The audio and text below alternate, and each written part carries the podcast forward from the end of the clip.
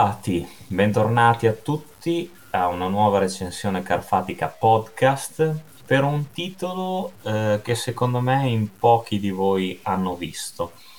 Un titolo diretto dal magistrale Xavier Gens, regista francese che ha regalato al pubblico una perla orrorifica eh, che è Frontiers eh, ai confini dell'inferno e eh, ci ha regalato il poco memorabile, francamente, Hitman, l'assassino, e si è cimentato, mi sembra, un paio di anni fa nella commedia intitolata Budapest, che non ho visto, eh, ma ho letto delle recensioni molto positive a riguardo e mi ripromette insomma di, di recuperare anche questo film. Però eh, il titolo di cui vado a parlare oggi è The Divide, un film eh, del 2011 diretto appunto da Xavier Gens eh, che io credo sia un ottimo esempio di eh, cinema apocalittico, ad ambientazione post-apocalittico, diciamo. La trama è molto semplice, eh, una città americana, ehm, nelle, su Wikipedia dice che è New York, ma mh, mm, non, non, mi sembra che venga chiarito molto bene nel, nel film, subisce un attacco atomico Ehm, I residenti di un condominio eh, cercano scampo in, eh, nelle cantine e vengono accolti dal, dal, custode, magistralmente interpretato da Michael Bean. Per chi non lo conoscesse, eh, Michael Bean è il Kyle Reese di Terminator, oppure anche ha partecipato a The Abyss, eh, The Rock, eh, insomma recentemente lo abbiamo visto eh, nello scatenato film di Robert Rodriguez, Planet Terror, come fratello di Jeff Fay, insomma. Però è sicuramente un ottimo e dotatissimo attore, secondo me anche troppo sottovalutato. Ci sono diverse persone che trovano rifugio eh, nella cantina, appunto, governata da questo custode un po' strano, un po' sopra le righe, e tutte persone diverse tra loro persone eh, che insomma dovranno far fronte comune per cercare di, di sopravvivere nella vana speranza che il livello di radiazione diminuisca e che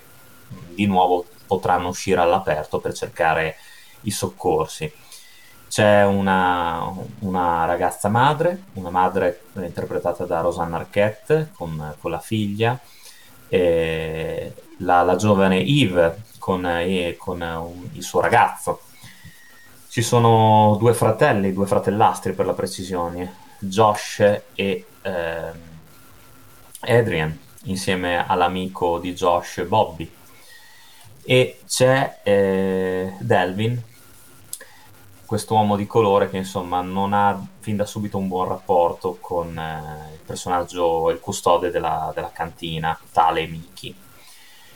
Ehm, The Divide è un film che più che essere incentrato sul, um, sull'aspetto uh, del conflitto nucleare, dell'attacco, insomma, che viene mostrato solo all'inizio uh, e per pochi minuti, ehm, è più concentrato sul, sull'aspetto della paranoia di queste persone rinchiuse. Eh, sottoterra, in questo luogo angusto, sporco, in questa prigione per forza, in questa prigione costretta, che eh, piano piano eh, vedono scomparire dalle loro menti eh, qualsiasi aspetto di civiltà, qualsiasi aspetto, se vogliamo, umano, diventando vere e proprie bestie. Diciamo fino a quando l'istinto prenderà il sopravvento, eh, l'istinto di sopravvivenza selvaggio. Insomma, i, i, sopravvissuti si trasformeranno in vere e proprie bestie. Ora io eh, non me ne vogliate, ma ho un po' un problema con l'attore Milo Ventimiglia che in questo film interpreta Josh. Eh, non lo reputo assolutamente un, un buon attore è stato preso a far parte di Rocky Balboa come figlio di Sylvester Stallone semplicemente perché i due hanno la stessa, eh, lo stesso disturbo, lo stesso problema alla bocca. Ma mm, Milo Ventimiglia non l'ho mai apprezzato neanche mm, nel, nel telefilm Heroes, dove interpreta Peter Petrelli. mm, secondo me non è, è inespressivo come attore, i suoi ruoli sono per la maggior parte inutili, fatta eccezione appunto per The Divide. In questo film devo dire che eh, Ventimiglia offre una interpretazione convincente di questo ragazzo un po' sbruffone, un po' spaccone che eh, man mano che la storia si snoda diventa sempre più terrificante, sempre più cattivo, sempre più dispotico, insomma, eh, un, un, dittatore sotterraneo che vuole prendere il controllo della situazione, diventare questa sorta di leader malato e, e violento del gruppo di sopravvissuti che, che convivono con lui. E in questa interpretazione è convincente, è veramente odioso, anzi viene voglia proprio di prenderlo e di sbattergli la testa contro il muro. Comunque eh, Xavier Jens ci offre veramente uno spaccato e un'ipotetica situazione dove vediamo tutto quello che un essere umano è disposto a fare pur di portare a casa la pelle. E, ehm, è interessante vedere anche il film da, dal punto di vista del make-up, cioè man mano che il tempo passa, man mano che la segregazione procede, ehm, anche i personaggi appaiono ovviamente più consumati nell'aspetto, eh, più malati, ehm, diventano proprio delle specie di, magari anche, sicuramente anche... Eh, contaminati dalle radiazioni che comunque passano dall'esterno, diventano quasi una specie di, di mostri e, e questo eh, aumenta il senso di paranoia, di angoscia anche da parte dello spettatore. C'è anche mh, mm, una sottotrama, una specie di... in cui c'è la scena appunto dove Josh cerca di uscire dopo che il gruppo è stato attaccato da questi soldati vestiti da tutte antiradiazioni che portano via la figlia di Rosanna Arquette. Josh allora si mette una di queste tute e cerca di andarla a riprendere e, e, si imbatte, scopre che tutta la zona è stata adibita a laboratorio. Eh, si imbatte in, praticamente in questa sala, in, questo, in questa sorta di, di, laboratorio appunto dove vede dei bambini che sono rinchiusi in queste capsule dove viene loro dato un, un, coma, un coma indotto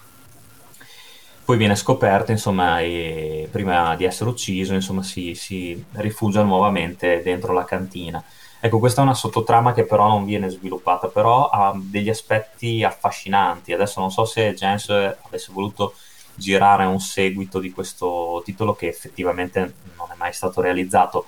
ehm, però insomma gli elementi mh, per eh,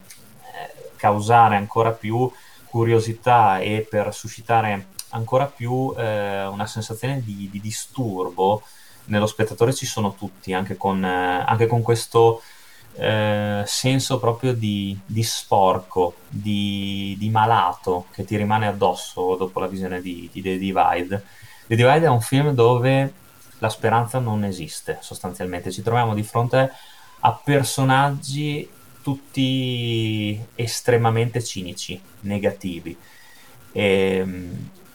il cui egoismo si accentua appunto dopo la, la convivenza forzata in questa situazione apocalittica, in questa situazione straordinaria. E sono personaggi con cui non, per quanto ci sia lo sforzo, eh, non riusciamo a empatizzare, almeno dal mio punto di vista è sempre, è sempre stato così. Anche lo stesso personaggio di Eva, che sembra il più positivo, e che alla fine si scoprirà invece avere una doppia faccia, ehm, non convince comunque del tutto. E lo stesso Mickey, lo stesso mm, personaggio interpretato da Michael Bean, non ha quel, quel, senso di generosità, quel senso di altruismo che ci, ci porta a vederlo come eh, il buono della situazione. E, e, quindi ecco che la speranza in The Divide eh, svanisce svanisce completamente lasciandoci eh, la strada verso un finale che è avvilente. Eh, non c'è happy end assolutamente in questo film, quindi preparatevi. È un finale che mm, ci lascia scoraggiati, che si capisce, che ci fa capire assolutamente che da, dall'inferno, dalla desolazione non si, può, non si può fuggire, che tutto è perduto, che l'umanità stessa magari non merita di tornare a risorgere. E, e però è un film che eh, dal punto di vista anche tecnico, se vogliamo, non soltanto artistico,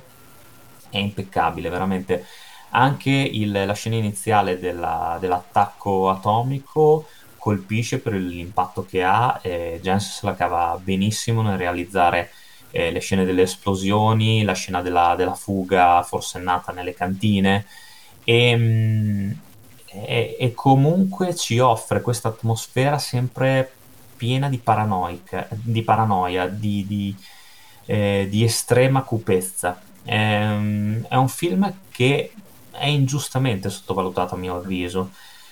Mm, un film che merita una, una, visione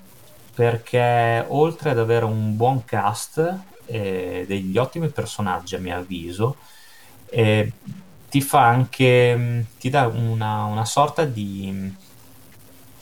di, di, senso proprio di malessere, mm, quasi come se tu avessi dello sporco addosso dopo aver visto questo film, quasi come se tu stesso fossi vittima delle radiazioni, come se tu ti sentissi male, avessi un senso di stress, di nausea continuo. E quindi sta proprio in questo il fascino di questo film. Eh, Jensen ancora una volta riesce a instillare non soltanto la paura ma anche il disagio nello spettatore. The Divide riesce in questa impresa per un uh, film, chiamiamolo di fantascienza, ma mh, direi più virato al drammatico, che non delude assolutamente ehm, che ha anche un risvolto, se vogliamo, un minimo sentimentale verso la fine, con eh, delle foto di tempi passati, delle foto che ritraggono la serenità e la felicità familiare. Però comunque non lascia scampo, è un film che ti crea un grandissimo magone. È un film che ehm, è stato pesantemente oggetto di censura eh, proprio per il tema trattato ed è un film che ci fa capire, secondo me, eh, non, non, voglio fare di tutto un erbo un fascio, ma la natura del genere umano, eh, la nostra natura sul fatto di, eh, di quando ci troviamo in una situazione disperata, se siamo più disposti a eh, unirci e a, ad aiutarci piuttosto che a scannarci come, come sciacalli tra di noi fino a che non ne, non ne rimane soltanto uno. Comunque, grandissimo film, eh, grandissime musiche, molto molto sussurrate, anche queste molto cupe, che vengono inserite nelle scene giuste e una, un'ambientazione eh, azzeccata, azzeccatissima. Finale, come ho già detto, desolante, ma allo stesso tempo eh, magistralmente rappresentato. è un colpo d'occhio, è una realizzazione con questi colori estremamente caldi, brucianti, che eh, spaccano gli occhi dello spettatore in senso positivo, ovviamente. Anche per questa recensione podcast è tutto, io vi aspetto alla prossima Carfatica e come sempre lunga vita al grande schermo e lunga vita al cinema.